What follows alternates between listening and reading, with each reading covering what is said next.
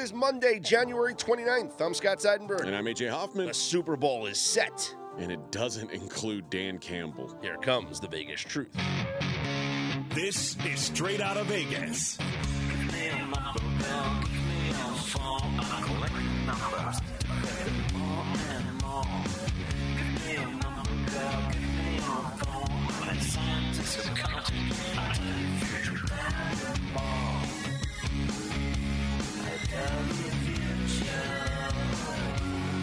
We are Straight Outta Vegas AM, your daily destination for sports conversation with a Vegas lean. Here's what you need to know to start your day. The Baltimore Ravens fall to the Kansas City Chiefs. Patrick Mahomes back in the Super Bowl. And the 49ers beat the Lions. That is the Vegas lead. Joining us to break down Championship Sunday is RJ Bell. Good morning, RJ. You know, it's a big day. You know, it's a big day. Well, we had to get you in for this because the Super Bowl is here in Las Vegas. It's now set. We're going to have a rematch of the Super Bowl a couple of years ago, Chiefs and 49ers. But we have to break down what we saw yesterday because I don't think I've had a day with more Twitter interactions than yesterday. So it was a lot of loving embraces? Absolutely not. Let's start with the 49ers game against the Lions. Now, if you are unaware what happened, the Lions blew a pretty big halftime lead. 17 point halftime lead. No big deal. Just It they- wasn't tied at halftime? No, it wasn't. They, they they only gave up 27 unanswered points. So Well, it wasn't like a big collapse. It's not that big of a collapse. It's just the largest collapse in a championship game in NFL history. That's going probably not 17 great. From a guy that up to this point had one comeback as a coach in the fourth quarter? Yes. but there was a couple of decisions by Dan Campbell, who was like maybe doing his best Brandon Staley impression yesterday, but uh, maybe that's unfair because I did call him Dan Staley on but- Twitter but- yesterday. But let's just let's go over a couple of the decisions that Dan Campbell made yesterday. He would kick Staley's ass, let's be Oh, honest. for sure. Absolutely, breaking breaking kneecaps. So Yeah, at the end, I, I, Dez Bryant said someone should go uh, put a boot in Dan Campbell's ass, and I was like, I, I I'd like to see you try, Dez. Anybody? that, that's not a guy I want to fight. So let's take this one by one because in the first half, the Lions are controlling the game. I mean, they scored. They had, you know, like the, you script the first 15 plays of the game. In the first 15 plays, they had two touchdowns. Yeah. They needed they needed four to get the first one. yeah. So the Lions are up 21 to 7, and they have the football, and it's goal to go at the end of the first half. It's fourth and three. Well, fourth and goal at the three yard line. That- That's the same, right? And Dan Campbell decides to kick a field goal with seven seconds left in the half to go into the half up 24 to 7. RJ, your opinion on the decision to take the points there rather than what Dan Campbell has shown to do all season, which is be aggressive and go for it. Okay, so obviously this is the less aggressive decision. So it's hard for people to complain about, hey, he's too aggressive there, not aggressive enough here. So let's give him credit. If the general complaint is he's too aggressive, this was more conservative. That said, here's why I agree with it. If you go for it fourth down deep in the other, you know, uh, go go to go kind of situation, Mm-hmm. if you don't get it, they're now on the three yard line, the two yard line, Yeah, you, you yard line pin the other team back. that ends up being worth like a point and a half. So if you look at the EPA, it's like, okay, your risk, it's not just saying, what was your 50% chance to get seven instead of three? It's that factor. But in the, at the very end of the half, there is no factor there. So it makes you being inclined to go for it in that spot mathematically a lot less appealing. well, they would have had to. They they got the. They would have had to run a play with seven seconds. Yeah, but they would So- have been able to knee. If it's from the three, they Yeah, they, they, well, they would've would've had- done exactly what they did. Well, they would have had to hand the football off. They can't knee it because he's kneeing it in his own Yeah, end zone. Or, or say- could have, it could have been a quarterback sneak. Could have been a quarterback sneak, could have been anything, but there's always the potential of maybe a safety, a bad snap. We've seen bad snaps before from goal lines. So, whatever. If you're looking at the uh, fourth down decision bot from Ben Baldwin, it was 84% win percentage to go for it, 79% would to take the field goal. Okay, but then if we're going to use Baldwin's bot, I'm guessing it's he's going to agree with almost every aggressive decision. Pretty much, yes. Yeah, so it Yeah. becomes a. Let's assume it's when there's a decision that that bot doesn't agree with, you know it was a mistake. Yeah. So I I felt that at that point I wanted Dan Campbell to be Dan Campbell aggressive. and the opportunity to go up 28 to 7 in my mind was the bigger risk reward than just I- taking the 3 points there. I personally didn't hate it because it put you up three scores Mhm. and s- like you're up guaranteed three possessions. mhm. Plus, And- it's deflating. It's deflating for Detroit if they don't make that. Where with the field Yeah. goal, they're still getting most of the yeah, yeah, we're ahead big. Let's face it, being down two possessions isn't. It doesn't feel like an, a, a, a mountain that can't be climbed. uh-huh. I'm glad he feels that way. I'm glad both of you are I'm glad Yeah. both of you are saying this because later in the game Yeah, the Lions had an opportunity to extend their lead from 24 10. This is after the Niners scored a field goal on their opening drive. There's an opportunity to go 24 t- to make it 27 10, Mm-hmm. but he decides not to turn a two possession game into a three possession game. yeah. And he goes for it on fourth down. The ball bounces off of Josh Reynolds' hands. You, everyone's going to say he should have caught it. He should have caught it. Whatever. He, Well, yeah, he he should have caught turned it. down. He turned down an opportunity to turn a two possession game into a three possession game, and Now, what yard line was this from exactly? It was at the 28, twenty eight yard line, and it was fourth. fourth and and two. fourth and two at the twenty eight yard line. usually, if you look at when field goals are kicked, in between the range of the field goal being 48 yards and 30 yards, there's about an 18 yard uh, cavern that there's a lot of field goals kicked. And here's why. If you make the first, you still are an underdog to score a touchdown. Assume you get four, three yards, right? So it's fourth and two. You get three. You're happy. You got your first Right. but now you're on the 20, right? So if it's first and 10 on the 20, the odds are still pretty good that you don't get a touchdown. So when you go for it on the five, when it's fourth and two, let's say, in a normal time of the game, Mm-hmm. you get the first there, even if it's just three yards. Now you've got what, an 85% chance at a touchdown. So it's kind of weird. People go for it when the kick is over 50 because it's a tough field goal. Yeah. But once you get into that, it's not a sure thing, but a good field goal kick. There's a lot of field goals kicked until you get inside the 15. So in the last four seasons, Badgley eighteen of twenty one from forty to forty nine. In the last four seasons, that's a pretty good percentage. So to kick a forty, what would that have been a forty five yarder? Yep. To go up three possessions, I would have done that. I agree. and he did not do that. And then, of course, later, it's tw- they're down 27 24. There's seven minutes and 30 seconds left in the game. It's fourth and three at the 30 yard line. It would have been a 47 yard field goal Same to tie range. the game. Same range. They go for it, and Goff throws it incomplete to Amon-Ra St. Brown. Now, I heard you guys in pre production talk about this, so I won't steal it, but I think how much time is left is key because, and I'll let you guys share it or I, I can say it however you want. But to me, the key is if you make the field goal, is it most likely you get the ball back or not? Seven and a 100%. half minutes left. with three timeouts. Yeah, you you're getting gonna the get the ball, ball back. back. So I think you tie the game there, and I think nine out of ten coaches decide to tie the game there because the worst case scenario is you're down a possession with the final possession of the game. I don't think the 49ers are running out the final seven minutes. Now, if it's the Kansas City Chiefs, maybe it's a different story because they've done that before, run out the final six minutes of the game. I don't think the 49ers are doing that. I think with three timeouts, the two minute warning, Yep. you're getting the football back. Odds are you're going to get it back in time where you're not going to be particularly hurried to score yourself. Exactly. But by not getting the fourth down there, they're still down three. San Francisco goes right down the field, scores a touchdown. Now it's a 10 point game, two possessions.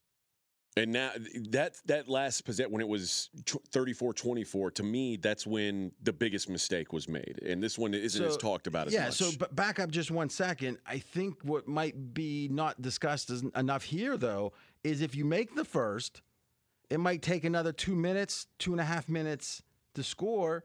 If you score a touchdown, great. But if you end up having to kick a field goal, now they got the ball with one possession probably left. For And they could run the clock out and kick a game winning field goal. Exactly. Yeah. So you were right at the time that getting that field goal makes a lot of sense and puts pressure on, let's be honest, a guy that was drafted last, Now, you know, two year or a year and a half ago. no one is saying that.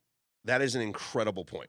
No one has mentioned that. Everything that I saw on Twitter, people were talking about, you know, tie the game there or whatever, or the time left. No one has mentioned that if they do get the first down there, there's no guarantee that they score with six and a half minutes left in the game. Right. Maybe they score with only four and a half minutes left in the Or game. maybe they get a field goal, or, or maybe uh, or maybe they get a field goal with four. Like th- then there's no guarantee that you're getting the football back. I think. Well, there's never a guarantee in life, but I just think with seven and a half minutes, the odds of you getting the football back for one more possession are pretty high compared to Yeah. what it could have been. I agree. So what's the mistake you're talking about on that final possession? So that final possession, they start the drive. They've got three timeouts. They start the drive with just over three minutes to go. They get down eh, to where it's goal to go, first and goal at the Oh, nine. you're talking about running the football? when they're third and goal at the one, and they run the football, and they had to burn one of their timeouts. They had all three timeouts with one minute left. Mhm. If you throw there and you you hold that timeout, and you say we're throwing on third, we're throwing on fourth, and I understand there's something to the uh, the other team knowing that you're throwing that makes it more difficult. But if they really knew, that run would have worked. Exactly. no, you're But right. This it- was, this is egregious. What it did was it forced them to burn that timeout, which meant that their only hope, even after they scored the touchdown, which they did on the next play, was was an recovering the onside onside kick. And With it- three timeouts, even if you don't recover the onside, you could still get the ball you back. can still make a stop. And I thought that was just an, an egregious decision by Dan Campbell to try and run that ball there. Uh, when I mean, you had two chances to throw to the end zone. And to, to not do and listen, I know you don't have a, a mobile quarterback, and when, when you looked at these games this week, it, it seemed like every quarterback was was able to move around except for Goff. But you, there's got to be some sort of uh, of Eh, play action if you if you want to try that. But I, to me, it's just say, hey, we're throwing twice. You you yeah, you, stop you us. can't burn the timeout. You there. can't let it happen. Well, really, that was the situation in the Super Bowl, Seattle and New England. Why, when Belichick didn't call the timeout, is the timeout situation on Seattle was such that they could they could only.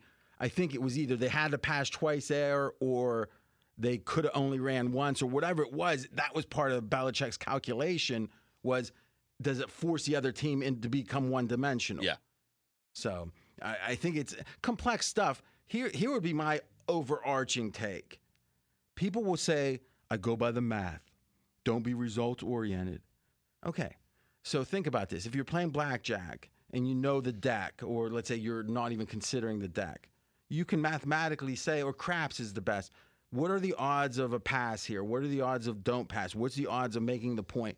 Those are exact to the decimal point calculations. If you have those, let the math dictate, no doubt. But we don't have those. Ben Baldwin's app says one thing, ESPN says another, other apps say the other. It's funny, you like you mentioned blackjack and knowing the deck. That's a more uh, apt comparison. Like the, what you're saying is where where you can say that's math. When you when you know the other when you know the deck, there's more involved than just there's four four aces, four kings, etc. Like when you know the deck, you know what cards are out there. It's a different story. The math There's changes. human factor. There, yes, there's a, and that's what this is. There's variables. Rolling dice is just numbers, but the that you know the players on the field, you know the weaknesses, you know the strengths. There is, uh, uh, it's not just math anymore. And I think more importantly, in a one and you're done kind of game like the NFL is in the playoffs, it's the pressure. I mean, think about that. When you see commer or these ad- not advertisements, but you see these segments with a lady with an oxygen tank who's 93 talking about wanting to mm-hmm. have just one Super Bowl for in her life or whatever. Yeah. Or, or since she was a little girl. And it's like if you're a player, how much is that putting pressure on you when it's a three point game? So uh, there's always pressure at this level, but I think for the Lions there was extra pressure that Dan Campbell seemed to act like wasn't there. I think Booger McFarland on ESPN made a great point after the game, and, and he's talking about it from a player's perspective, and he's talking about the uh, the second, the one in the fourth quarter with seven and a half minutes left, not going to tie the game there, going for it. And what he mentioned was you had already failed on a 4th down, which then led to a 49ers touchdown. The first play on the next drive, you fumbled it away. That then led to another 49ers touchdown. At this point, at, you held them to a field goal. You're down 27 24. You just allowed 17 unanswered points here. Stop the bleeding. Get three points on the board. Give your team a win. It's the same philosophy as, and this is my comparison, not Booger's. Booger was saying, give your players a win, make them feel good after giving up 17 unanswered. My comparison is when you see teams kick a field goal when they're down 17 nothing or 21 nothing in the first half. And you're like, why are they kicking? They're down three touchdowns. Well, sometimes you just need to see a number on that scoreboard.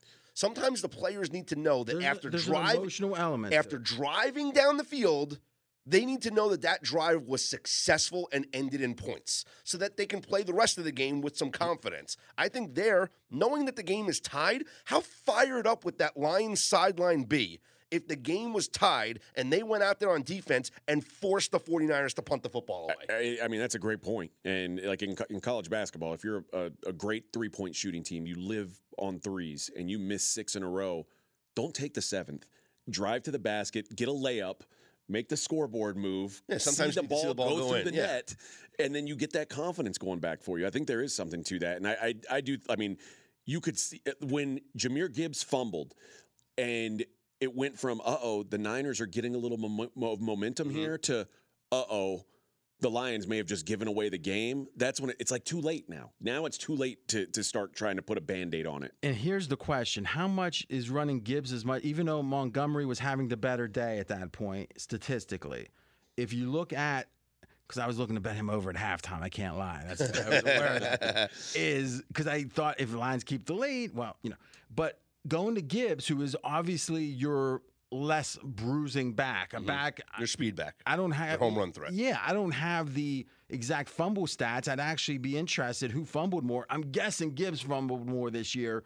Now you got to wonder how much of giving it to Gibbs was about them trying to validate their pick.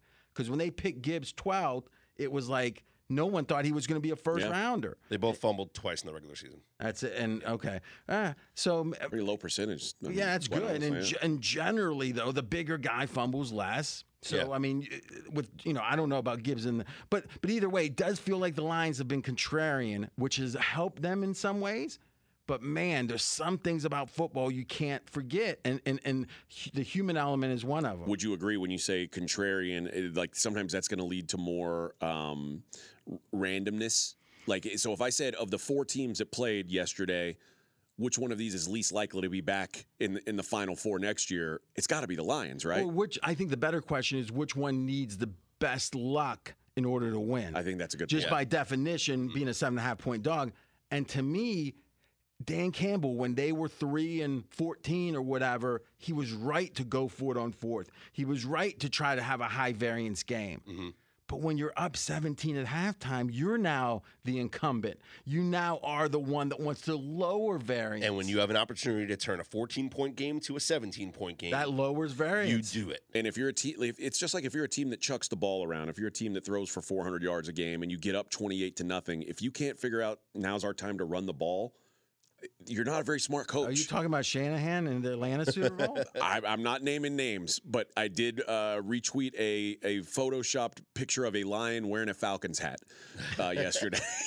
That's interesting. That was some embrace after the game too between Kyle Shanahan and Dan Campbell. It's kind of like he was like, "I know how you feel, man." you know, it's like to sympathize with you. I'm happy. I you- empathize. I'm happy you made the same mistakes as I'm. Yeah, exactly. Now I will say I I want to make sure we have ample time to talk about Lamar. Yes. Oh, Well, yes. Let's let's let's wrap up this game and because we didn't really talk about the 49ers, but from a 49er perspective, Brock Purdy, you know, what what was your takeaway? Confident now?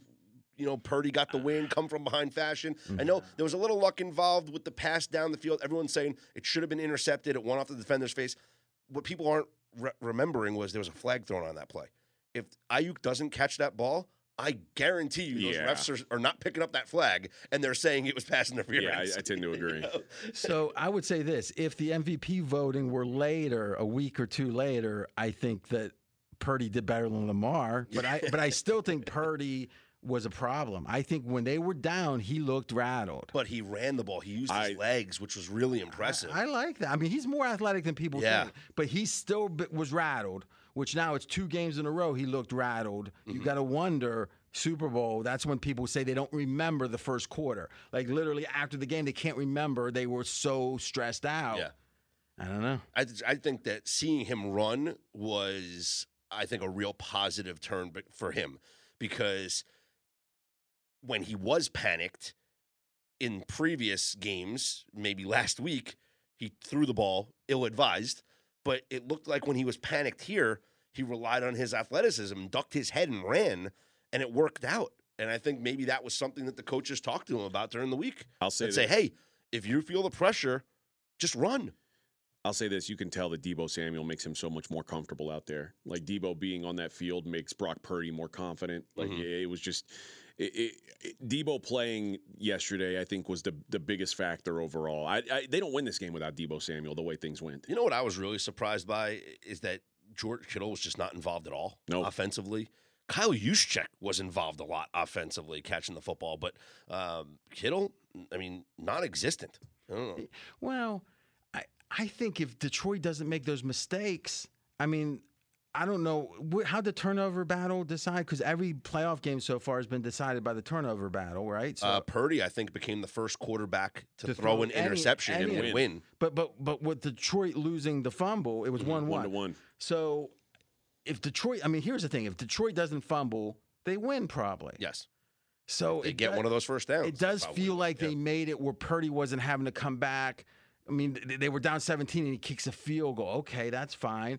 But man, it feels like Detroit, they go down and get a field goal even instead of fumble, they probably win. So it feels like Purdy, give him credit, but it does feel like it was made easier for him when he was down that much that it was e- easier to come back than maybe it should have been. Yeah, and then what's something that uh, Greg Olsen, in which is going to be, it was his final game as uh, Burkhardt's partner. Um, Really? well, because that's Tom Brady's job next year. Well, but what's the odds of Brady actually doing that? I think they're 50 50. Supposedly that's Brady's job next year as the lead analyst, right? But Olsen made a great point about the 49ers and, and about McCaffrey because McCaffrey was they kept run they kept handing the ball off and he wasn't doing much. And they were like, but McCaffrey's that guy that he's going to break like a 20 something yarder and the 49ers are a team that doesn't abandon Mm-hmm, the run. So they're down 3 scores and they're still handing the ball off, Which I then- like. And then you know what? Boom, he breaks, Breaks a one. 25 yarder, Yep. you know? Like that's just But he got dumped on his head. If you saw that play, he Yeah. got dumped on his head Yep. bad. He looked dazed on the sideline. And they were like, like I think he hurt his neck too. I mean, I bet, I bet he. You know, we should probably talk the opening line here. Yeah, the 49ers actually opened at two and a half point favorites. It's now down to one. So money, all the money's come in on the Kansas City Chiefs. And I, I wouldn't be surprised if they're the favorite. I was going to say that. I think Chiefs By- close, by game close day. at minus one. Man, I'd be Yeah. shocked. But I mean, but maybe maybe you're right. I, I just I mean, 49ers haven't looked good f- since when? Yeah. I mean, in Kansas, let's be honest. What we said all year about Kansas City is if it's if this defense holds up Mhm. and the offense gets back to normal, they won't only be a Super Bowl contender; they'll be the best team in the NFL. Isn't that what we've seen now for multiple weeks? The defense is pretty much what they've been. One of the top, what seven, six, seven defenses, The And- top two, I think them and the Ravens are one and two. and offensively, I the Browns were Right, right. Yeah. So top five.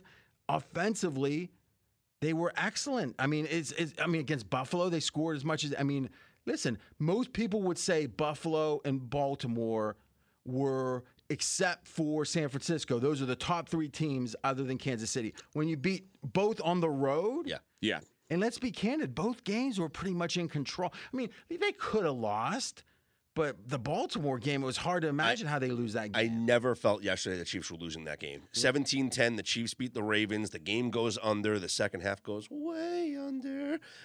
Remember what we said: Lamar and Harbaugh under by ten points a game in the playoffs. Yeah. Well, this one's even and, more. and this was bad Lamar Jackson. I, I'm not gonna. Yeah, I'm not gonna. I'm not no gonna sugarcoating. sugarcoat it at all. Like the throw that he, the interception, throwing into triple coverage to Isaiah Likely, had to have been the most boneheaded throw I think I've ever seen a, a, a player make in the playoffs. This isn't Joe Montana. well, since Lamar's last throw like that, Uh, or, or like this isn't like trying to get to Randy Moss or To in triple coverage. This is your backup tight end that you're throwing into triple coverage to try to get your backup tight end.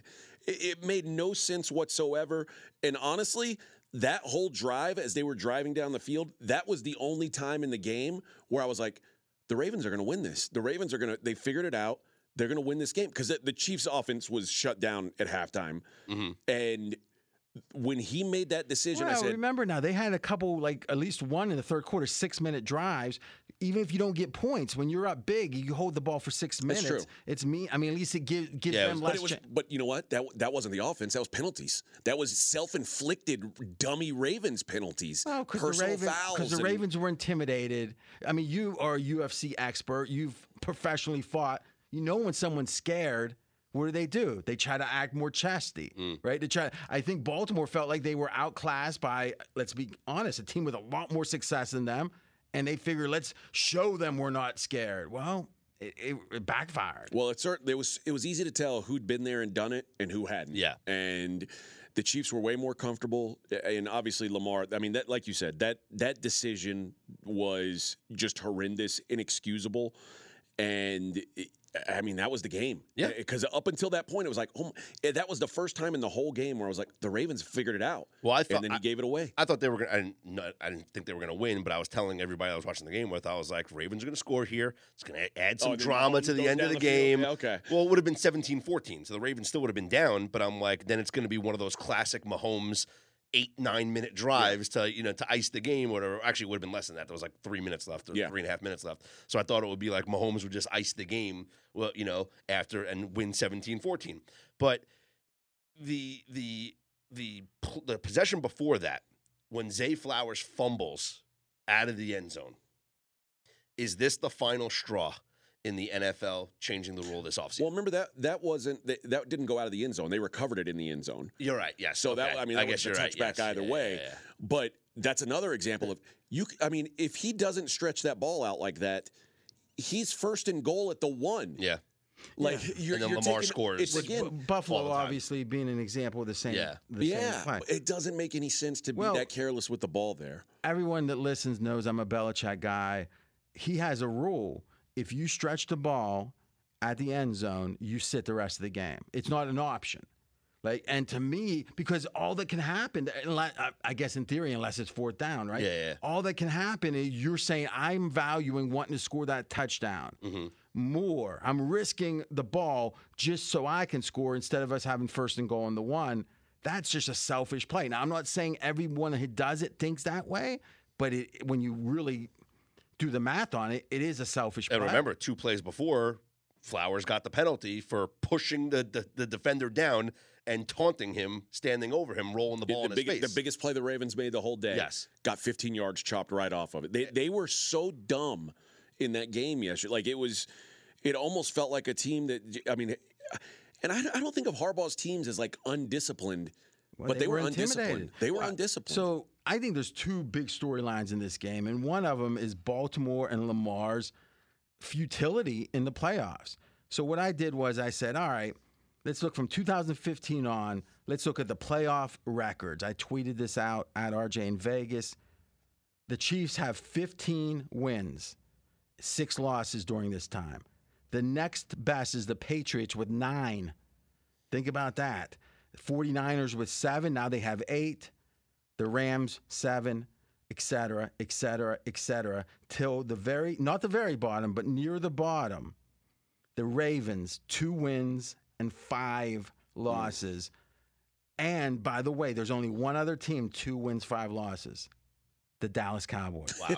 So I wonder if the narrative is going to be any Yeah. different about this. I think it's so ironic that this is what the Ravens' problem is now because for so long they had a quarterback who seemingly showed up and did well in the playoffs. And people would basically take a dump on for what he did in the regular season. That Joe Flacco's not elite, no, and, but when playoffs came around, you didn't want to see Joe Flacco. Now you've got this guy who's a stat monster and uh, about to be a two-time Is he, MVP. is he a stat monster, or is it that we're looking at the running yards and saying, Oh, "Oh, I think we're- those are yes, overly We're valuing inflated"? Yes. it so Yes. much. Although, listen, there were a lot of quarterbacks that had much better passing years than Lamar. Yeah, and and a lot that had More than half, probably. and a lot that had very good running years on top Mm-hmm. of it. Like and but uh, listen, if if the Bills if the Bills would have had Baltimore's team success. I, I think Josh Josh Allen, Allen yeah, of might be the, but I think they, it's real easy for these writers to say, okay, he's the quarterback on the best team. He's got good stats. Mm-hmm. That's the MVP. That's just not how they've done it historically, though. It's like every year except one, the EPA leader has been the MVP. Yeah. And Lamar was like eighth or ninth in EPA. You know, so listen, I don't know if you guys are uncomfortable saying it. there is a bias towards Lamar. There's favoritism towards Lamar, unlike any NFL player I've seen. I don't know who else it would be. Like who who who is who else is favored? Or even if you don't want to say Lamar's gets favoritism, who who do you think does? I mean, I think Patrick Mahomes gets his share of of calls. Uh, Well, that's another question. Calls regarding the refs. oh, you mean it's, it's by the media, favoritism media? by the media, like like where they try to explain away any anything he does well, Mm. they act like it's the best thing they've ever seen, and if he does it poorly, there's a reason. Ooh, I don't think there's anyone even competitive, I don't know that there is either. and my, Especially no one who's got the two and five. Nobody's nobody's going to bat for Dak Prescott the way they do for Lamar Jackson. I can tell you that. No, they're talking about his interceptions. Yeah. and, and, and I got to say this is the idea that he is underperforming again and again and again in the playoffs and we're acting like no one wants to say like there's a problem here like what what's the cause i don't know i think it's hey you got to pass at some point in the playoffs this year supposedly he was passing better This year he passed too much. He passed too much. It, like yesterday, you, The Chiefs, the Chiefs. uh, let me let me just get this out. This remember the chiefs they force you to The Chiefs came into this game 28th in the NFL in EPA per play against the run. Gus Edwards had three carries. Justice Hill had three carries. That's it. Lamar did his his running, but your two running backs had a combined six carries. And don't tell me game script. You lost by one possession. yeah. and lamar went under his rushing yards Oh, right? Yeah, 8 for 54. mhm. He had one run. This was so weird. That one run that he had, the 21 yarder. Now, as someone who had Lamar over, I was a little uh, disturbed by this, or perturbed is maybe the better word. He stopped.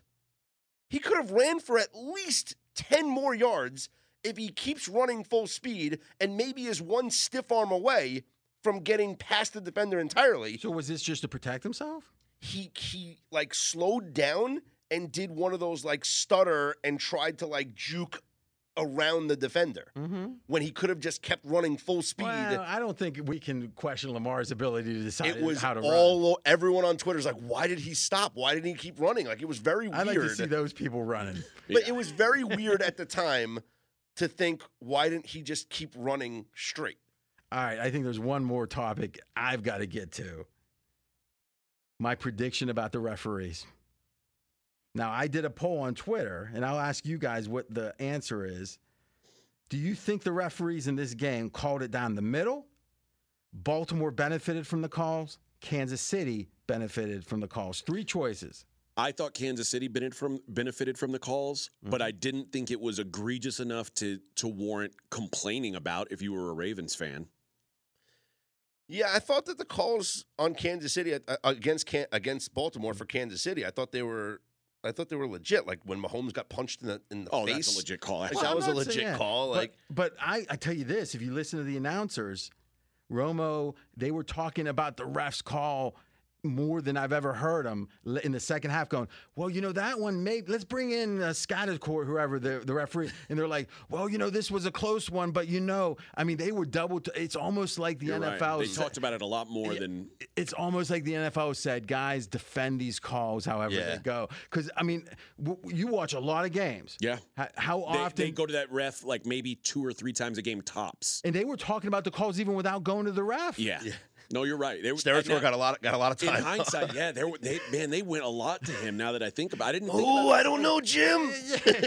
I'm telling you. But the, the only the only time like when the uh, when Van Noy got called for 15 yards for like uh, putting his face mask up against Kelce's, and they were like, "Oh well, he headbutted him there," and I was like, "Is that a headbutt?" it, it was like it was like Bobby the Brain Heenan uh, backing up a heel or something. The way he was announcing. And then the but the one time they said that's a missed call was on the the pass interfer- the no call pass interference to Likely where uh, they were like, "You got to throw a flag there," and they like so he hooked him and Mm. So spun. that him. was another example, right? yeah, but that was the only time where the announce team like made it seem like they actually missed a So call. imagine how many there was that, that if it took that. I mean- real quick, here was the conclusion on the Twitter: five thousand votes or so, and it's still up there to vote at RJ in Vegas.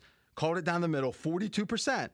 Okay. Baltimore benefited four percent. KC benefited fifty-four percent. Okay. So, I mean, it's one thing to say call down the middle, you just eliminate those. like 12 times as many people, if they thought someone benefited, thought it was Kansas City. You thought Kansas City benefited? You know something? I was listening to a lot of the game in the other room, and all I heard was, you know, that's another penalty against Baltimore. But, I mean, what's the stats say? I mean, what was Eight for eight for 95 yards, and how much Kansas City? three for 30 yards. Okay, okay. I'm just saying, it feels like the refs. I, let's just be candid. If you had to guess, if you didn't know anything about it, and said, "Hey, uh, which team do you think the NFL wants to win?" So It's I, not I- even- I, I not even tweeted out a poll and I said, which conspiracy theory wins out? Is it the conspiracy theory of the Super Bowl logo, Uh-huh. meaning that it's already scripted and there was that news station that that put, it- put on the bottom? said who would be in it. yeah, and, and It- who did they predict? the Because- Ravens and 49ers because Ah. the logo is purple, purple and red. Mm-hmm. And then like remember there was that news station last week that said Usher to perform or or uh, whoever's singing the national anthem to perform at the 49ers Ravens Super Bowl. like, like there was like a lot of people like the script is out, it's fixed, like it's going to be the Ravens or does the NFL want more Taylor Swift?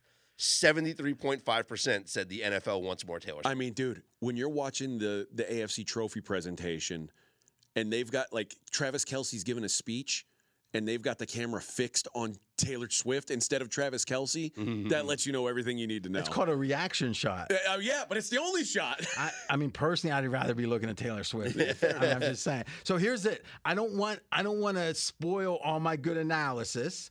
So if you guys got a, a final thought for me, I, I'm here. And if not, check out the Dream Preview. That's that's the part the, the part I like best. This is my second favorite. But yeah. Well, we appreciate you taking the time to come in this morning, and uh, we're looking forward to uh, to hearing your good stuff on the Dream Preview. No, I held nothing back. Okay, all right, I, held- all right, all right. I mean, I, I told you about my polls. I told you about my original reason. Did you know Baltimore had two wins since 2015 in I the did. playoffs? I did not know that. Well, now we have two weeks to break down the Super Bowl and all the props and all the fun stuff. I'm looking forward to it. And Scott, I don't want you to feel bad, but there's a- you know there's one team that has zero playoff appearances in this year, yeah, the Jets. the Jets. Yeah. oh, Aaron Rodgers might be the guy who people make excuses for. You know, there's green in next year's Super Bowl logo. These are the these are the only teams with less wins during this era: Arizona, Giants, Colts, Chargers, Browns, Dolphins, Washington, Raiders, Bears, Jets. So there's like ten teams with less.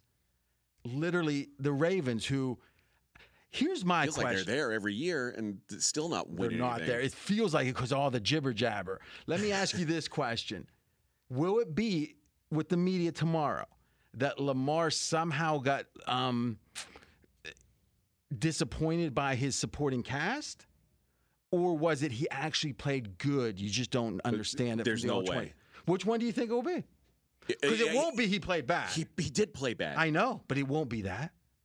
I mean, have you guys heard the aftermath of the game? I mean, on Well, yeah, I mean, there was somebody that there was one reporter that asked him like, did he try to do too much, and he like defended himself and was like, no, like you know, wasn't trying to do See, too much. but, Yeah. but which implies that it was the lacking of others that made you try to do too. I mean, just listen up and tell me on when we tape in a couple of days, and it'll be out Thursday morning. The Dream Preview. Tell me if you think How- how he's are- treated. how he's being treated. Okay. I'll just leave it at that. All right.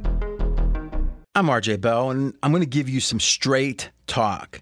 Now, there's two types of people that try to be healthy. One is the fanatics. They're the types that show up in Vegas and they got a water bottle and they got like uh, celery chopped up. And let's forget about them because I'm nothing like them. And you know what? I know a lot of them love AG1, but I'm not speaking to them. You guys got it covered. You know AG1's good. I'm talking about the people who try, but they're not perfect with it. And to me, that's what makes AG1 perfect is you can have a big dinner and maybe eat a little too much, maybe have that glass of wine or that beer. You're not feeling great. Next morning, you have the AG1 and all of a sudden you're back feeling good. And to me, if you can have that as your home base in a way, that that center, that equator, that center that you can return to at any time with just a nice drink and feel healthy, well, I love it. If you want to take ownership of your health, it starts with AG1. Try AG1 and get a free one year supply of vitamin D3 and K2 and five free AG1 travel packs with your first purchase exclusively at drinkag1.com slash rjbell.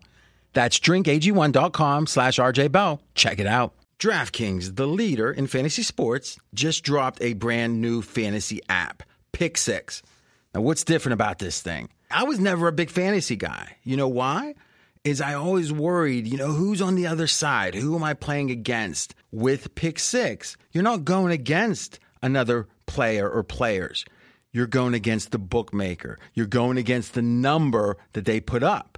So all you got to do is pick between two and six NFL players and choose if they're going to have more or less of the stat that interests you. Download DraftKings Pick 6 app now and sign up with code RJ. That's code RJ.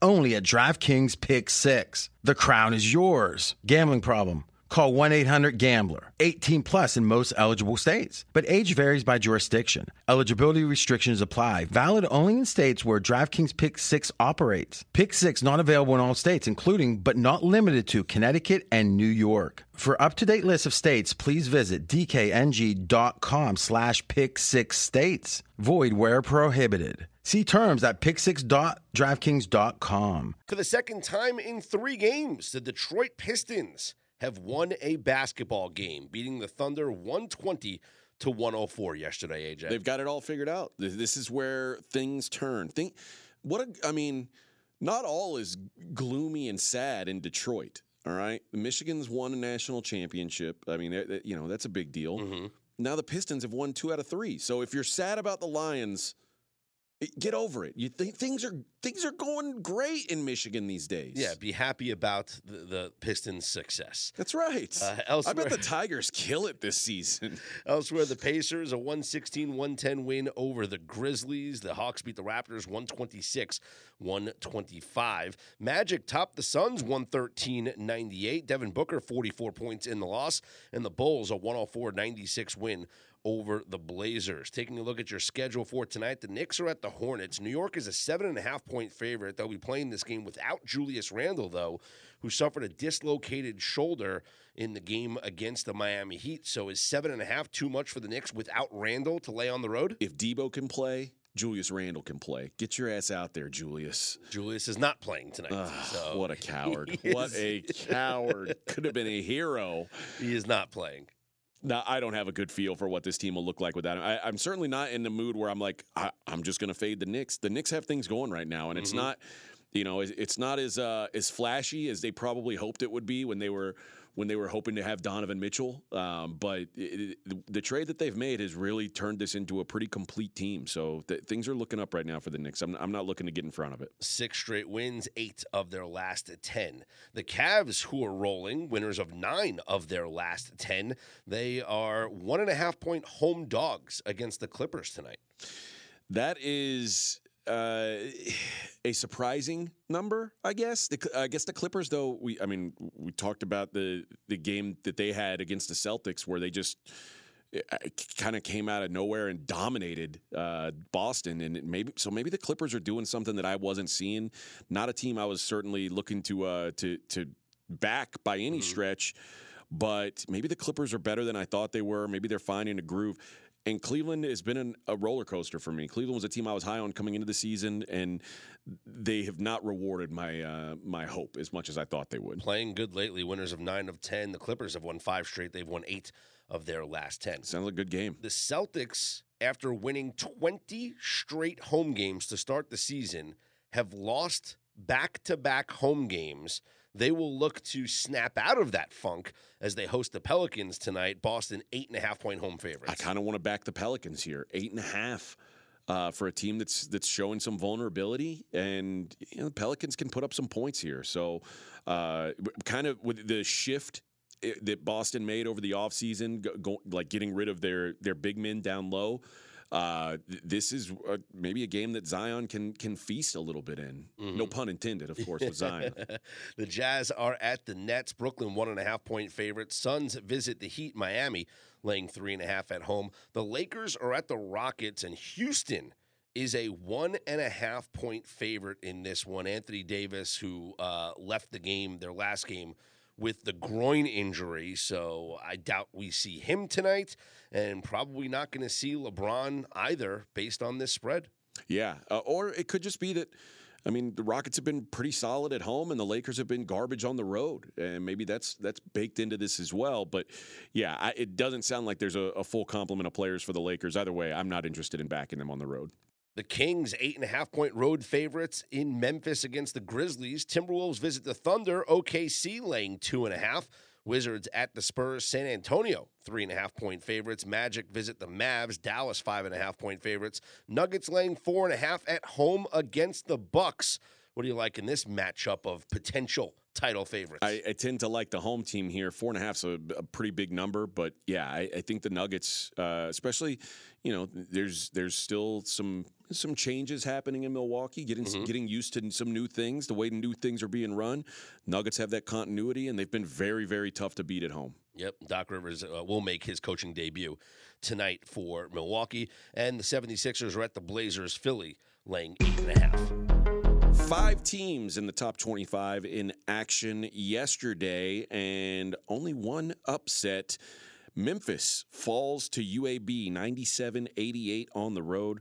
Memphis now 4 and 3 in the American Conference, uh, 15 and 5 overall. Uh, so, number 19, Memphis going through a, a rough patch right now. Penny's boys are. Purdue, number two team in the country, they get a road win in the Big Ten. Those are hard to find. 68 60 win at Rutgers. And Zach Edey joined the 2,000 point, 1,000 rebound club uh, is a pretty it's pretty rarefied air in the Big Ten. Florida Atlantic, number 22 in the country, they got a 66-63 win at home against a feisty North Texas team, and New Mexico continues to just dominate in Albuquerque. 89-55 win for New Mexico over Nevada. They move to 6 and 2 in the Mountain West, 18 and 3 overall. And UConn, the number 1 team in the country, also in action. They got a 99-56 win. Not much of a game, but took it to Xavier. Tristan Newton 22 points. UConn wins their 8th straight. Only two top 25 teams in action on Monday night. Number 12, Duke, is on the road. They are a three and a half point favorite at Virginia Tech. Uh, the Hokies have been solid, and Duke. uh, Listen, I was uh, Griffin and I did this on our podcast uh, that we did last night, and this was one of the games we talked about. And when you really dig into Duke's schedule, they're not they're not as tested as you'd like to see. Uh, a neutral win at Michigan State or against Michigan State early this season, and then a quote unquote neutral win against Baylor, which was in Madison Square Garden, which is nothing nothing close to neutral uh, for Duke. But other than that, they've they've really had kind of a, an easy path in the ACC so far. They their best win was a one point win uh, at home against Clemson on Saturday. So I'm not sure this Duke team should be laying more than a possession on the road. And the number four Houston Cougars. 18 and 2 overall. They go down to Austin, Texas to take on the Longhorns. Texas sitting at 14 and 6. Houston, a four and a half point road favorite. There were just two hockey games yesterday in the NHL. The Blues, a 4 3 overtime win over the Kings, and the Kraken, a 4 2 win over the Blue Jackets. Uh, just one game on the schedule for uh, tonight as the NHL approaches the All Star break. So a lot of teams are already on the All Star break. There's one game tonight, there's two games uh, tomorrow night, and then on Wednesday there's three games, and then uh, All Star Weekend is this coming weekend. So I will actually put some stuff on the pregame forums, and I'll give out some stuff here on Straight Outta Vegas AM in terms of the skills competition coming your way on Saturday night. Last year, if you remember, we cashed with the Elias Pettersson uh, hardest shot in the uh, in the skills competition. So that was a fun little cash. Um, but we will uh, do that later on this week. So just a, it'll be a light schedule this week. Just one game tonight. The Predators are at the Senators. Ottawa minus one fifteen. Some news around the league as the Rangers have announced that Filip Chytil, a very talented um, player, young player for them, had another setback in his comeback from injury, and he is going to miss the remainder of the season. Oof. All that the Rangers have said is that it's an upper body injury. Now, you know, NHL is weird, you- you- weird like that. You don't have to clarify It's lower body or upper body, yeah, right? So they've just been calling it an upper body injury. Um, I'm not going to say the concussion word don't you ever see um, Blue Mountain State? Yeah, yeah. Don't say the c word. you know, uh, Thad, you have a concussion. Um, but yeah, they said um, the the quote from the Rangers following a thorough evaluation of Filip Chytil after his recent setback from an upper body injury. It has been confirmed that he will be out the remainder of the season. The organization's top priority throughout this process has been Filip's health, and we will continue to fully support him in his recovery with an aim to return for the 2024 25 season. So um, it's tough. 24 uh, year old was playing good hockey. Uh, but he is now done for the season. He's been out for a while, but not coming back at all. Speaking of being out for a while, Blue Jackets center Patrick Laine has entered the NHL's player assistant program assistance program. He is taking time away from the game. They call it an undisclosed issue, but it is yeah. Uh, who knows? I mean, mental health, whatever it is. Upper um, body. He yeah. He posted on social media, "quote After careful consideration and discussion with my support network and the team, I have recognized the importance of prioritizing my mental health and well-being. Hockey has been my passion and my life, but I've come to realize that in order to perform at my best, I need to take this time to focus on myself." End quote. So good for him. We're seeing more and more guys do that. Uh, mm-hmm. Like in fact, uh, was it Austin Meadows? Like played a couple games to start the baseball season, and was like, I need a mental health break. Never saw him for the rest of the season. Like it's it's uh, it's it's wild, man. It, it, you never know what you, what guys are going through, and it's not as simple as just upper body and lower body injury. Sometimes these guys, uh, and it's hard to put a timeline on it either, which is probably frustrating for the team. But uh, the good news is, seems like teams are willing to work with these yeah, guys. And Laine's really good. He's 25 years old. He's been working his way back from injury. Hasn't really played a lot this year, as he's dealt with uh, injuries this season. Had a, um, a fractured clavicle that he suffered a couple about a month body. or so. Yeah, that is upper body, but um, a re- really really good young um, player in the league, and the Jackets hope to get him back uh, when he's ready. Still time to save some money at pregame.com. If you head to the website, you can take $20 off any purchase using the promo code SAUSAGE20, sausage, as they say in Chicago. Sausage20 gets you $20 off your purchase at pregame.com. For AJ Hoffman and RJ Bell, I'm Scott Seidenberg. We are Straight Outta Vegas AM.